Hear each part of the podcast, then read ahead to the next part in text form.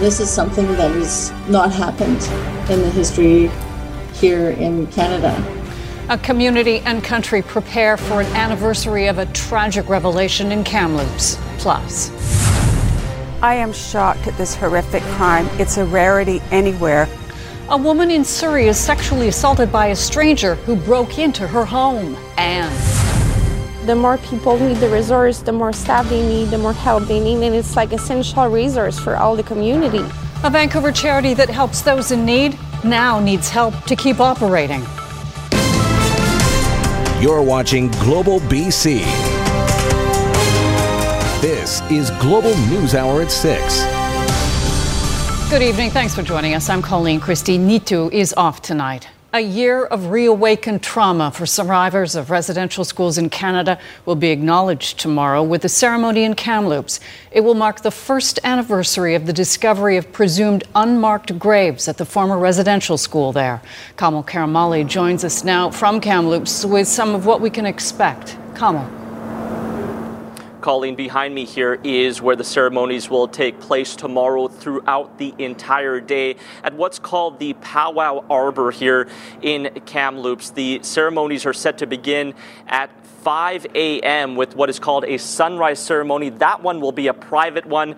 Then the public uh, memorial will begin at 9 a.m. Now, Governor General Mary Simon will be one of the first speakers. On Friday, she met with the founders of the Orange Shirt Movement in Victoria before coming up to the interior here to Kamloops. There will be a traditional singing, dancing, drumming words of reconciliation and reflection that will go right up until 7:30 p.m in the evening with a closing prayer. All of it to honor Le Est Wechwe, that translates to the missing. Tomorrow will mark exactly one year since 215 suspected unmarked graves were discovered at the former residential school site here in Kamloops. Since then, there have been more searches and more discoveries of possible unmarked graves, including in Williams Lake. This is something that is has not happened in the history here in Canada. There's no set of guidelines, no checklist. So all we know is one honor, protocols, and moving forward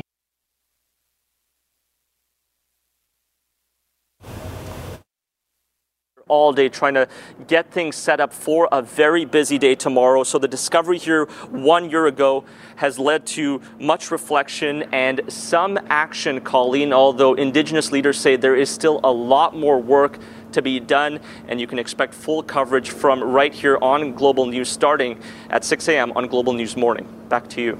Kamal, thank you. A 24 hour helpline is available for residential school survivors and their families, and it's confidential. The toll free number is 1 800 721 0066. Surrey RCMP's Special Victims Unit is on the hunt for a suspect in a disturbing attack. A woman sexually assaulted in her own home early Saturday by a stranger who broke in. Kristen Robinson has more on what happened and who police are looking for. It happened in the 12900 block of 101A Avenue in Surrey around 6:40 a.m. Saturday. Police say a woman reported she'd been sexually assaulted by a stranger who broke into her home. I am shocked at this horrific crime. It's a rarity anywhere, but it should never happen to anyone. When we're in our homes, we should be able to feel safe. Few details are being released as Surrey RCMP's Special Victims Unit investigates. The alleged victim treated in hospital for what are described as non life threatening injuries. Surrey councillor Linda Annis, who also heads Metro Vancouver Crime Stoppers, understands the neighborhood may be on edge, but reiterates incidents like this are rare. Everybody needs to be watching out for their personal safety. The police will be doing everything they possibly can to ensure this doesn't happen again. It's a rare occurrence, and the people should be mindful of their personal safety, but bearing in mind that this doesn't happen very often. The suspect, described as a man in his mid 30s, 5 feet 6 inches tall, and wearing dark clothing.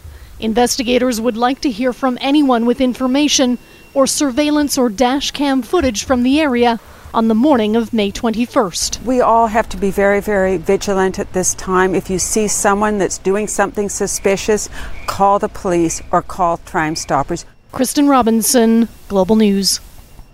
Global News has obtained surveillance video of the suspect in a random and racially motivated attack on a senior in Vancouver's Chinatown. It happened at around 11:40 Friday morning. The suspect is seen walking west in the 100 block of East Pender Street after police say he approached an 87-year-old man, hurled racist comments at him, then bear sprayed the man in the face. Video shows a senior running after the suspect, then being helped by a woman passing by. Police say the victim was traumatized by the unprovoked attack, which was likely fueled by anti Asian hate. The VPD's hate crimes team is reviewing evidence. The suspect is described as 30 to 40 years old, six feet tall, and wearing a black jacket, dark pants, gray ball cap, gray shoes with red trim and white soles, and a black backpack. We are learning more tonight about a police investigation at a Vancouver home this weekend. A multi unit home in the 1200 block of East 41st Avenue was behind police tape all day Saturday. The blood-stained sidewalk in front of the house was also cordoned off. Vancouver police now say they're investigating an assault that took place in the home. Two people were rushed to hospital with serious injuries. One man has been arrested and remains in custody. Police say there is no risk to the public. Two men accused in the 2021 home invasion homicide of a Vancouver senior are set to go to trial next summer. 78 year old Usha Singh was brutally attacked in her home near Queen Elizabeth Park in January last year. She died in hospital two days later. 47 year old Pascal Jean Claude Boutelet was charged with second degree murder, while 48 year old Sandy Jack Parisien was accused of manslaughter in Singh's death. Both are set for a four week trial in July of 2023, with Boutelet now facing a first degree murder charge. Police say the suspects in Singh's homicide were wearing gear to make them look like police officers, and both are accused of misrepresenting themselves to gain entry into the senior's home. The pandemic has exposed the growing need among those struggling with mental illness and experiencing homelessness, and the affordability crisis is making matters worse. Well, now, staff at a Vancouver organization that tries to help people in need says the lifelines to support them are dwindling. Grace Ke reports. When Anne Bouchemai arrived in Vancouver in 2015, she was homeless and suffering from substance abuse. Street friends told her about the Kettle Society, a nonprofit that focuses on mental health, housing, and homeless supports. I had an episode where I had drug induced psychosis and I could not trust anyone anymore. It was very terrifying, and the only thing that I could do was to go to the kettle. And it's very simple, but it just said it's going to be okay. And two days later, I got sober, and now I'm here. Years later, when Anne and her two young children were in need of housing, the Kettle Society helped. The thing that happened with the Kettle is that when you're ready to do the effort necessary to, to better your life, they are there and they're going to do everything they can. But there are challenging times ahead. The Kettle Society is seeing an alarming increase in the number of people needing help, while COVID emergency funding is winding down. What we're finding most challenging is having enough staff to be on the floor, to be there, and to be able to ask people what it is that they need right now in the moment, which is really essential to make that connection when people are in, in, a, in a tough place. Total contacts served for the homeless outreach program jumped from 271 in 2019 to 5,713 in 2021. The need is great again this year with complex mental health issues. It's having those resources is what we really need. The kettle could use donations and most importantly, we need people in the community to be compassionate and, and not get cynical when they see somebody that is obviously struggling. And you know, the thing that's very nice is because when you're homeless, you're often looking at by people as less than, but at the kettle, you're a person. So it was very, it changed my whole life. With less funding, the Kettle Society fears it won't be able to reach out to more people like Anne. Today, she showcases her work on her website, madeofwilderness.com, and life is looking good. I've been sober for over six years now. I raise my kids alone. It's a lot of work, but they are pretty good people. And uh, I have friends. I mean, I just got interviews for work, interviews for daycare. It's pretty pretty good life. Grace Ke, Global News. Good for her. A demonstration was held at the Commercial and Broadway Transit Hub in Vancouver today in support of a youth detox program that's transitioning to another model. Bring back youth detox. Bring back youth detox. The Family Services of Greater Vancouver have operated Directions Youth Detox, a withdrawal management program for young people for nearly 30 years. The program is known as social detox and is a method of treating addiction to certain drugs in a mostly non-medical setting. Vancouver Coastal Health, the program's sole funder, told staff in December the money would be cut off. The youth detox is going to be closed, and a lot of youth are going to die because of that. It's one of the only services that youth can go to detox. And a lot of the adult youth detoxes either won't take youth or the youth end up feeling so uncomfortable and like just so um, out of place that they end up being so stressed out that they have to leave. It's just, it's not okay. Vancouver Coastal Health told Global News last month they're still committed to ensuring young people can access detox, but the social detox model at the location doesn't align with current guidelines and best practices. It says it will use the money to roll out a new program. A massive fire had badly damaged a well known resort in the southern interior. Flames and smoke pouring from the Quaaout Lodge and Spa at the Talking Rock Golf Resort near Chase. It's an Indigenous owned resort on Little Shuswap Lake. The Little Shuswap Lake Band conceived the resort in 1979 to boost economic development. It's been operating since 1991. The local MP tweeted saying the fire brings tears to his eyes, and the Grand Chief of the Union of BC Indian Chiefs calls it a totally sad day. No word at this point on injuries or how the fire started. Some frightening moments at the Vernon Regional Airport today when a small plane made a belly landing on the runway. A Global Okanagan viewer sent in these photos. The witness says the small plane came into the airport at around 2:30 this afternoon. As it was landing, the landing gear appears to have failed. The plane hit the runway and skidded to a stop. No one was injured. A cool, damp spring in the Okanagan is stalling crop growth, and that's impacting farmers' bottom lines. We have planted several times our crop, and it's not growing, so we have to like cultivate and plant it more. KLO Farm Market is usually open by early to mid May, but this year the fruits and vegetables aren't ready to be picked. Making matters worse, the cost of farming is way up this year. So this year the seeds costing triple two because I think um, just because of the COVID, people don't have enough staff. Even for us, it's hard to find staff this year. So I have still hiring signs and stuff. But as a do, as a, we said, we're doing our best. So we're making sure we help our um, local customers. So we're going to plant more and more, see how Mother Nature helps us. It's hoped KLO Market will open the first week in June. Two bad choices. A man accused of robbing a store with a toddler in tow. Plus, I, I think she's been to hell and back and has shown great strength of character. Surrey's mayor said a woman ran over his foot. Now, how that woman has been impacted by McCallum's accusations. Next. And a happy update on a little boy and his unattended birthday party. That story next. We're hearing tonight from the woman, Surrey Mayor Doug McCallum, accused of running over his foot with her car. It comes after Global News exclusively obtained court documents detailing the public mischief case against the mayor. Catherine Urquhart has the latest.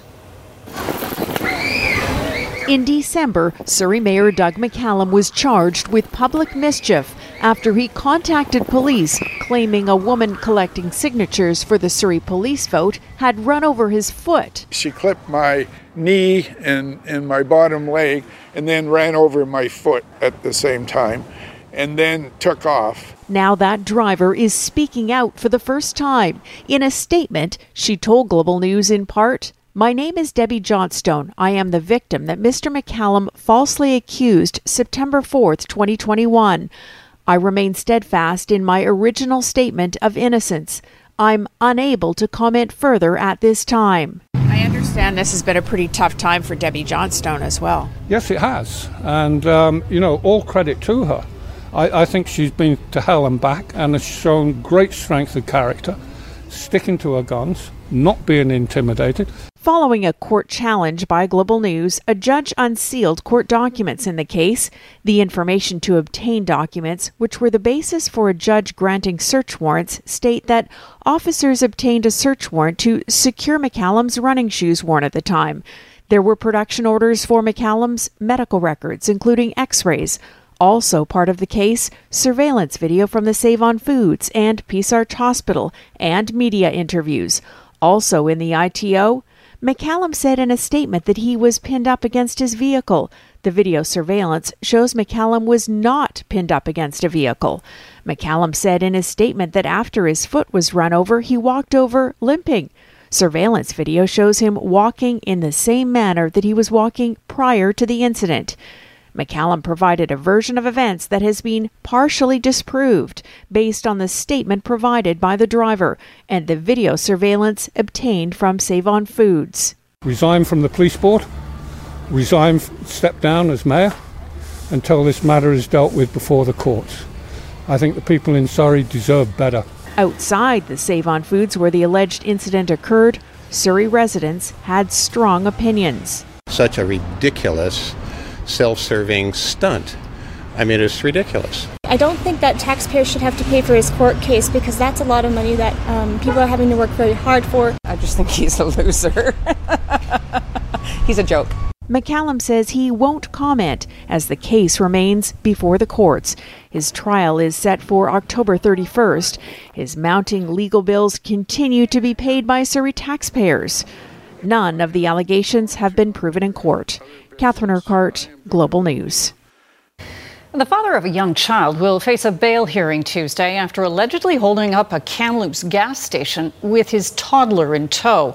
32 year old Andrew Bradley Miller of Oliver is accused of robbing the Super SuperSafe gas on West Side Road Thursday evening in the presence of his three year old daughter. Staff tell Global News the suspect walked in with the little girl and looked around the store before approaching the counter and pulling up his shirt to reveal the butt of a gun. The clerk was given a note, then had to hand over the cash. Unfortunately for the suspect, RCMP were conducting a traffic stop in the parking lot and he was arrested. Miller is charged with robbery, uttering threats, resisting a peace officer, and using an imitation firearm. An update on a story we brought you earlier this week on a Vancouver father's heartbreaking post about his son's birthday. Well, only one child showed up. His son has autism, and the tweet generated a huge response, including an officer from Transit Police. This is six year old Max and his brother celebrating his belated birthday with transit police officers on Friday. The force, which has many neurodivergent members and parents of neurodivergent children, reached out to the boy's father after his post about Max's ill attended birthday party struck a nerve. Jen's tweet has since started a dialogue and is helping raise awareness of the issues parents with children on the autism spectrum face. Well, we've told you, we've been told rather, not to worry too much, but now, on the heels of Quebec, Ontario may have its first case of monkeypox. And cleanup begins and the death toll rises in Ontario following a freak thunderstorm. Those stories next. The first shipment of baby formula from Europe arrived at an Indiana Air Force base today. A military aircraft carrying 132 pallets flew in from Germany. That's enough formula for more than half a million baby bottles. The shipment is part of the Operation Fly formula effort launched amid the worsening shortage in the U.S. Ontario may have its first case of monkeypox. Health officials are trying to confirm the diagnosis in a man in his 40s. He's in stable condition and is believed to have had contact with someone who recently traveled to Montreal. Quebec health officials say they have five lab confirmed cases, with 15 more being investigated. South of the border, at least two cases of monkeypox have been confirmed, and despite reassurances here, President Joe Biden says the disease is, quote, something to be concerned about. Well, they haven't told me the level of exposure yet, but it is something that everybody should be concerned about. We're working on it hard to figure out what we do and what uh, vaccine, if any, may be available for it. But it is a concern in the sense that if it were to spread, it's consequential. The U.S. Northeast is sweltering under a heat advisory. Record high temperatures in New York, Philadelphia, Boston, and Connecticut, with the mercury soaring into the mid 30s Celsius. Locals and tourists are trying to beat the heat and an oppressively high humidity by hitting the beaches in droves. A change in the weather and some relief from the heat is expected tomorrow.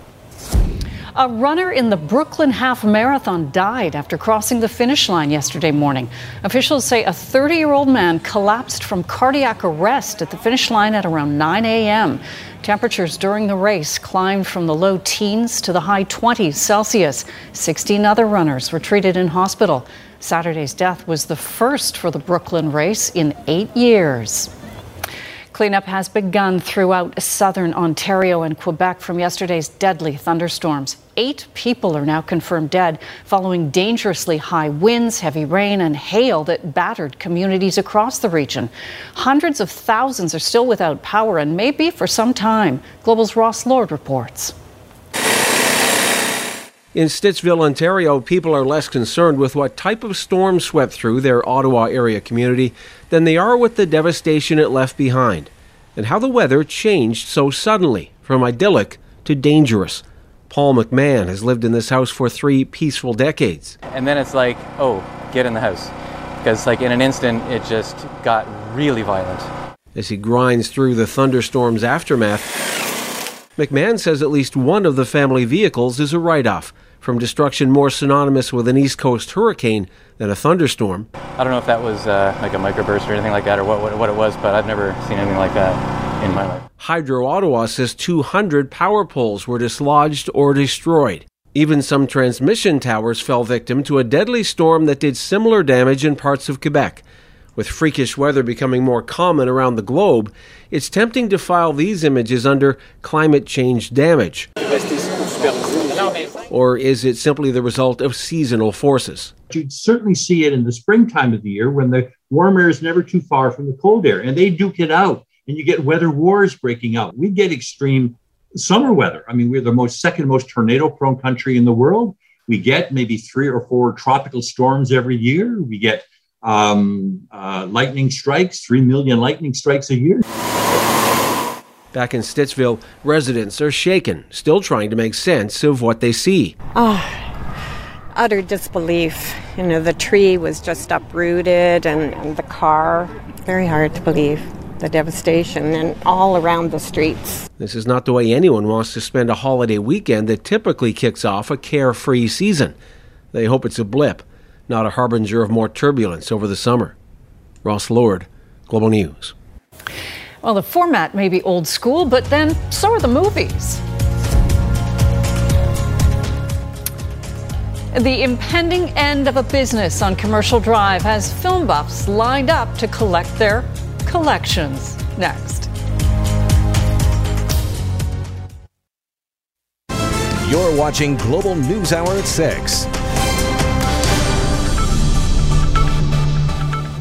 The end of an era for Vancouver movie buffs and the deals they're getting. We'll have that story for you right after Yvonne's forecast. But first, after a two year pandemic break, Vancouver motorbike enthusiasts are taking part in an international ride today for men's health.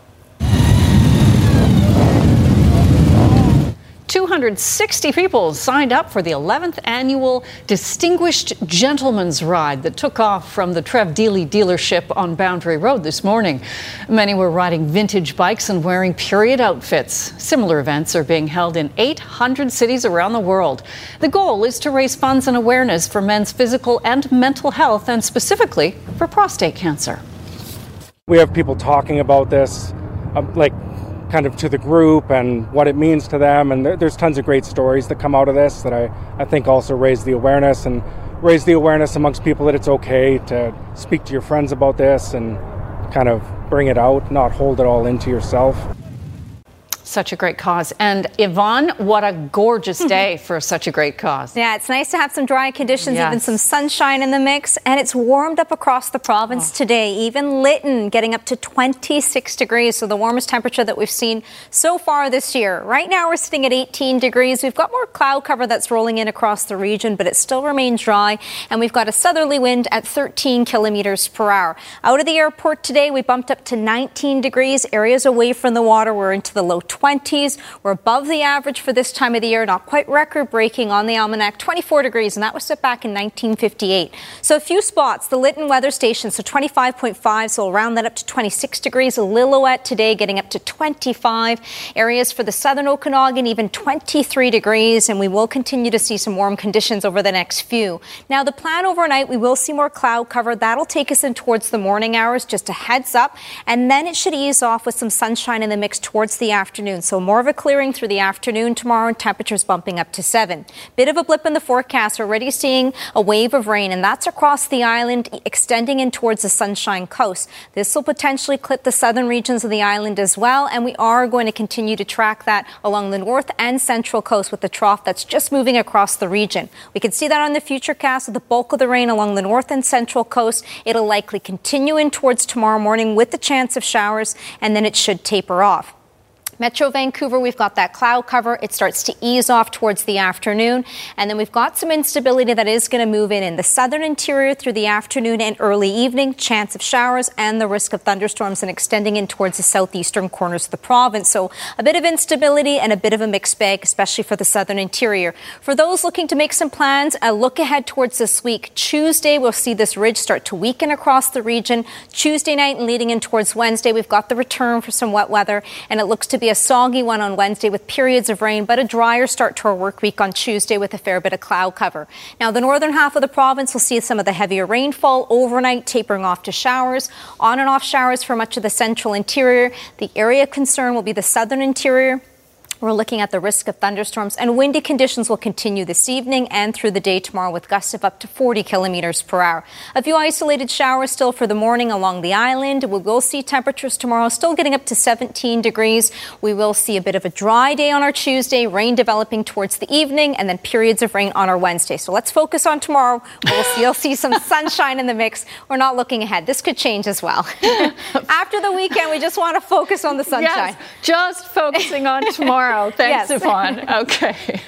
It is a slow fade to black for local cinephiles. The extensive stock of DVDs at Vancouver's Black Dog Video is now for sale as the owner prepares to permanently close the doors to the iconic shop in a matter of weeks. Paul Johnson has more.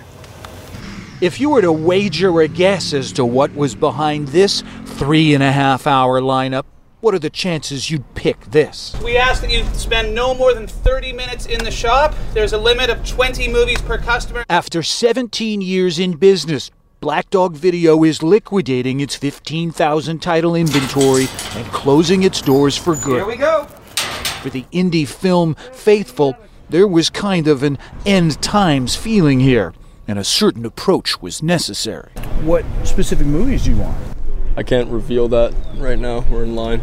I don't want to give away any of my ideas. Fantasia, John Wick 3, the, the Searchers, for, that's with John Wayne. Most were happy to share their wish lists with us, though this guy paid the price for revealing his. The Devil in Daniel Webster. It's about a guy who sells his soul to the devil, I, I've read the book. and it's classic. Good call, you say? Yeah, it, it, it's it's it's a great social commentary. After today, well, a cold beer at six o'clock. Owner Darren Gay lasted for years after streaming took out his competitors, but says that, plus the COVID disruption, was finally too much. You'd never know it uh, by now, but looking at the line behind me, that uh, we're not very popular. But yeah, that's where we are now. But now is also an era when the option to own a movie as a physical artifact is going away. And while many don't seem to care, those who do really do. I myself have a collection of 4,000 films. Netflix is awful. like, it's just not good. Um, you can't find films like what's in there. So there's clearly some demand for niche cinema. The question now is whether there's a business model in it. While Gay says he'll keep part of it going online, BC is losing its biggest storefront indie video shop. who's going to replace moments like these. I got What's Up, Doc, Messiah of Evil, and The Unbelievable Truth. In East Van, Paul Johnson, Global News. I was actually surprised to see how long that lineup was. Yes, lots of people. Who who amongst you has a DVD player? Uh, I've got a couple. I do. Oh, I also couple, remember one. the days when they used to fine you two dollars for not rewinding the VHS. That's how Be long I've kind. been around. I do. rewind. I remember too, Barry. Don't worry. What have you got coming up? Oh my goodness, busy day in sports still going on. Uh, Whitecaps played this afternoon, uh, minus a lot of players. We'll tell you all about that. The Oilers are looking great again against the Flames. We'll have early highlights of that, and we've got some tennis, baseball, golf, pretty much everything. And and I've got another sport for you coming up. Uh, yeah, a ten pin tradition that's surviving. I'm an old man now. I don't think the three of us guys can bend much anymore. A BC champion dynasty carries on thanks to a family member they didn't even consider. Next. Thing is in the blood of the Bull family would be an understatement. For seven decades, generations have successfully competed nationally in 10 pin.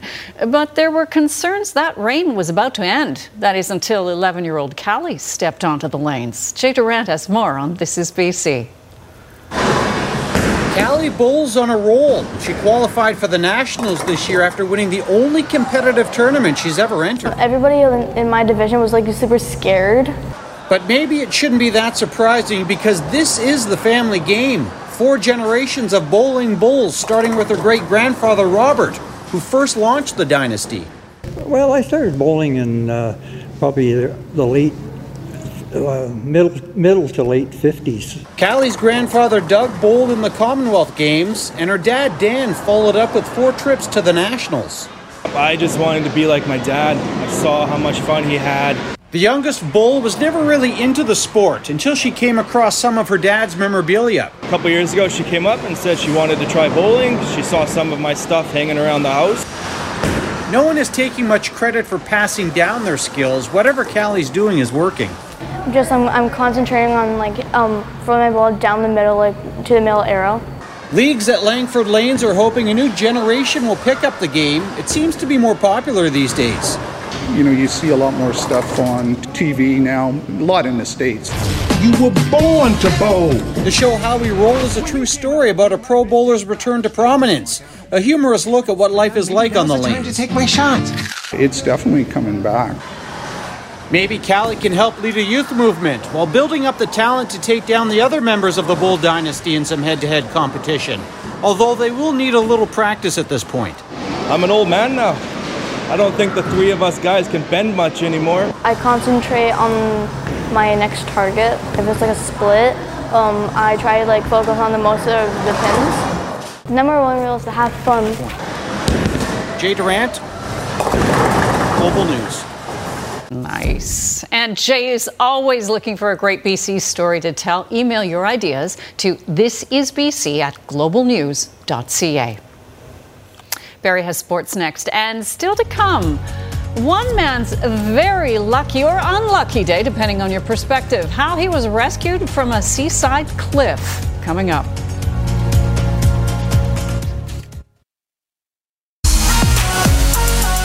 Help support the CLEAR Foundation. CLEAR stands for Canadians for Leading Edge Alzheimer Research and is a nonprofit on a mission to eradicate all forms of dementia, including Alzheimer's disease. 100% of your donations go to funding research towards a cure.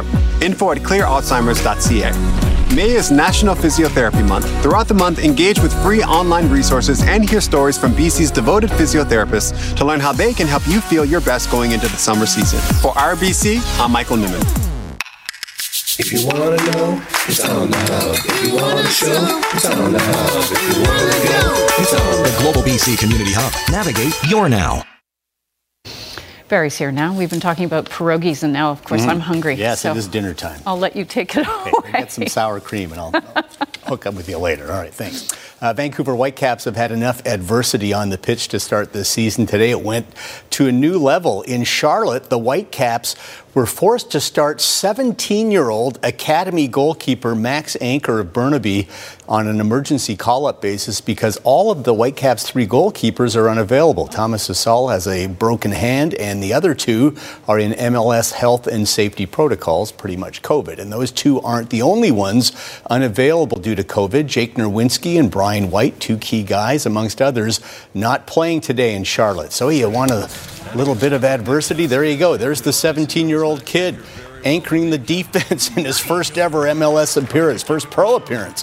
Whitecaps needed a strong start. They got it. Two minutes in, Dájome forces the turnover, and Toussaint Ricketts fires it in. What a start for the Caps, who've usually been the ones giving up bad early goals. They're up 1 0, but the lead didn't last long.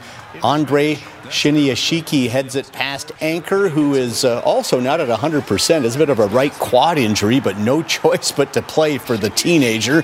It's 1 1. Now, it stayed that way until late in the match, and this is just some bad luck. A clearance goes off a Charlotte player, and uh, they get a very fortunate bounce, and it's in the back of the net. Daniel Rios puts it in. No chance for the Caps young keeper on that one. It's 2 1. Anchor played a fairly solid game. He made five saves, including this hot shot from distance to keep it 2 1. Whitecaps did have a chance to rescue a point. Russell Teibert connects with the left foot from 20 yards out, but right at the Charlotte goalkeeper. Whitecaps fall to 0 6 on the road after the 2 1 loss in Charlotte.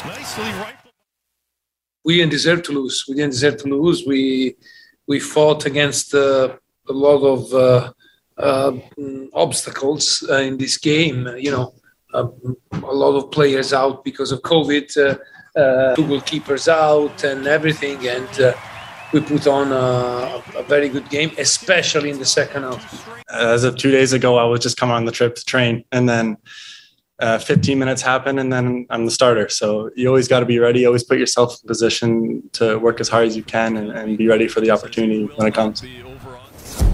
Well, he should be proud. He played well. Final Sunday of the English Premiership season. Man City needing to beat Aston Villa to guarantee the title over Liverpool, but Aston Villa led 2 0 late until an epic comeback.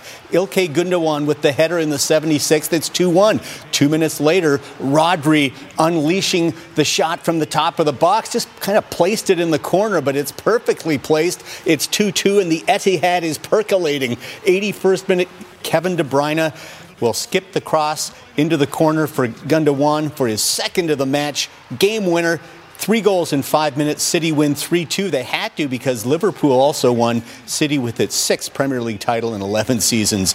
And you cannot beat that kind of drama. Vancouver's Rebecca Marino is back in the main draw at Roland Garros today for the first time since 2011. Back then, a 20 year old Marino made it all the way to the third round. Her comeback to tennis has been inspiring after taking five years off to take care of her mental health. And she rolled through qualifying, not dropping a set in three matches, but she had to contend with American teenage sensation Coco Gauff in her opening round match in Paris. First ever meeting between Gauff, the 18 seed, and Marino. Rebecca was down 5 2 first set, but she upped her quality. A couple of deep forehands will set up the put away at net. She gets the break and stays alive in the set, down 5 4. Then she will hold her own serve and finish off the game with an ace down the middle. Five all looking good for Rebecca, but Marino started to make some mistakes, and Gauff with the deep forehand. Marino's return long and it's the first set to Gauff, 7 5. Marino had two, uh, 11 break chances that first set, just converted two of them. Kind of came back to haunt her in the end. Second set was all Coco Gauff. Marino just couldn't make the shots. A nice drop shot here by Gauff for the uh, winner, and she wins at 7 5, 6 love. So disappointment for Marino, but a great job to get back to the French Open main draw. She appeared in three straight Grand Slams for Rebecca. Meanwhile, Montreal's Leylah Annie Fernandez, the 17 seed, taking on France's Kristina Mladenovic. Uh, Fernandez was the 2019 French junior champ, but was 0 2 in the main draw, but changed that today. Came out firing, loads up the forehand winner, won the first set, 6 love. Second set was close, but Leylah rallied from 5 3 down. She's such a fighter. Great touch at the net for the volley winner. Leylah Annie Fernandez on her way to round two in Paris. 6 love, 7 6 is the victory. Men's side, Felix Auger-Aliassime, the nine seed, taking on Peruvian qualifier Juan Pablo Varillas. Felix out of sorts at the start, lost the first two sets, 6-2, 6-2, but then cue the big comeback, takes the third set, made less errors. Uncle Tony approves. Felix took over, showed his experience. Hey, maybe a tough early match gets him in a groove. First time ever he's come back from two sets down. He is moving on to the second round. Bianca Andreescu plays her first round match tomorrow. Denis Shapovalov not until Tuesday. The Canucks made some coaching moves today, letting uh, go three members of the support staff assistant Scott Walker and Kyle Gustafson, and video coach Daryl Seward.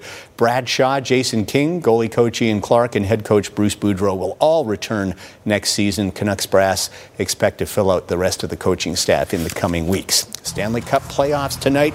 Game three, Battle of Alberta from Edmonton. Series tied at one. Connor McDavid leads the uh, league in scoring, leads his team in hits, plants Matthew Tkachuk with a good shoulder check there. Oilers carried the play in the first, but uh, could not solve Markstrom. Connor at warp speed here on the rush, but Markstrom 20 saves in the first period, scoreless after one after all those first period goals in Calgary. But early second off the rush, it is McDavid to Leon Draisaitl to Zach Hyman, post and in and the Oilers were on the board and they would not stop. They kept coming in droves. Back for more. Evander Kane starts the rush, gives it to Draisaitl, gets it back, beats Markstrom, eighth of the playoffs, 2 0 Edmonton. And then moments later, McDavid doing his thing. Check out this little move between the legs over to Kane for his second, and just like that, it's 3 0 for the oil, and this big line just torched the Flames. Mike Smith did make some big saves to keep Calgary off the board, and then McDavid again leading the rush to Kane for the hat trick. 4 0. Oilers leading in the second period. The hats come down, and look who's in the crowd. Alfonso Davies, an Edmonton boy, loving the Oilers winning. Draisaitl, four assists. Connor, three assists. 4 0 as mentioned. In the East, Tampa Bay and Florida. Lightning won the opening two games on the road. First period, West fans Sam Reinhart having an excellent first season with the Panthers. Uh, scores on the power play. Panthers' first power play goal of the playoffs, if you can believe it. But Tampa answer in the second. Eric Cernak going top shelf on Sergei Bobrovsky. It's 2 1. And they get another from who else but the captain, Steven Stamkos. Scores so many big goals. Nikita Kucherov had a goal and three assists. Tampa win 5 1. Panthers have scored just three goals in the series after leading the league in scoring all year. The Lightning now up three games to none. And one other game on a busy Sunday Hurricanes and Rangers. Carolina won the first two games 2 1 and 2 0, so goals hard to come by. First period, Rangers do get one on the power play. Mika Zibanejad just finds room short side on Antti Raanta, 1 0 New York. And then in the second, Rangers sniper Chris Kreider snipes one. Look at this shot, rips it top shelf. There was not a lot of room there. This view, especially, you can see what a perfect shot that was. The garden explodes. 2 0 New York. Third period, now 2 1. Canes pressing to tie it, but it's the former Canuck. Tyler Motte picks off the pass, flips it in for the empty netter. Rangers win 3 1 there. Now back in the series, down just two games to one. Final round of the PGA Championship from Tulsa. Justin Thomas making a late charge, 11th hole. This is uh, just off the green. Little 65 footer for birdie, a little bonus birdie. Thomas would post five under par. Will Zalatoris at the 17th. He will make birdie to get to five under, one behind the leader, Mito Pereira from Chile. So Pereira's got a one shot lead on the 18th tee. Uh, a little bit of pressure.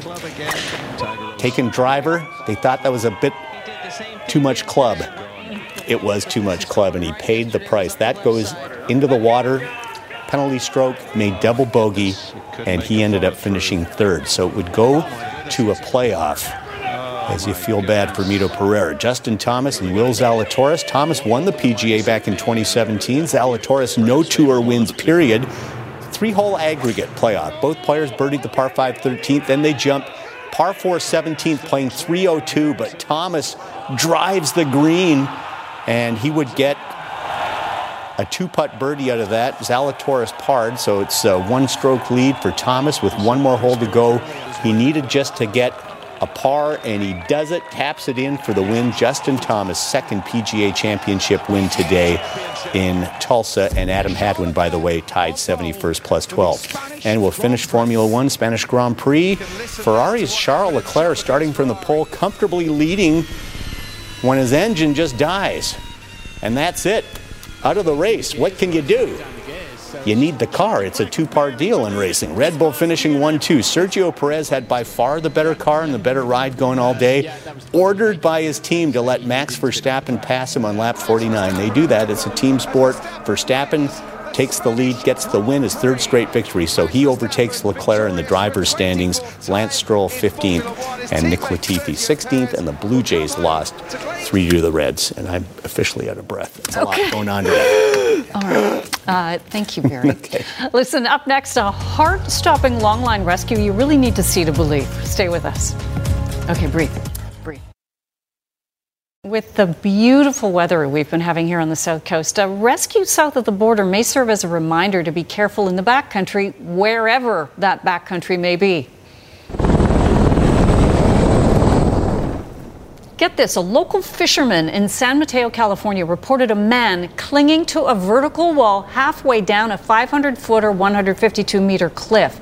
Now, despite challenging winds, a California Highway Patrol pilot maneuvered his helicopter 30 meters over the scene while an officer paramedic lowered a second rescuer down to the man.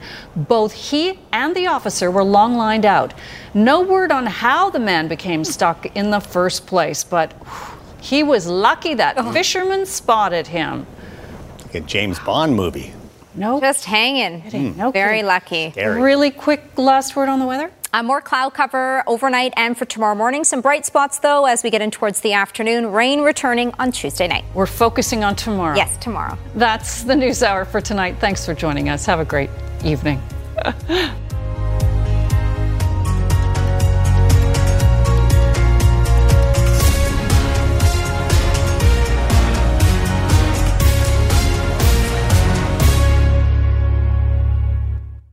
Hi, it's Shauna, and I might be a bad parent because my kids think french fries are vegetables. Hey, it's Ryan, and I might be a bad parent because I went out for wings when my wife was in the hospital after giving birth. Johnny here. I might be a bad parent because in my house, the tooth fairy gives pocket change. But we're not alone. Len emailed us and said his six year old daughter's Tarzan moment going from love seat to lazy boy by curtains made him more proud than any dance recital. And Andy left his two year old at the rink. All right, guys, I'm sure we're not alone. Like Andy's kid. For stories and confessions like this, make sure you check out our podcast. It's called Bad Parents, and it's available wherever you get your podcasts. I left a glove at the rink.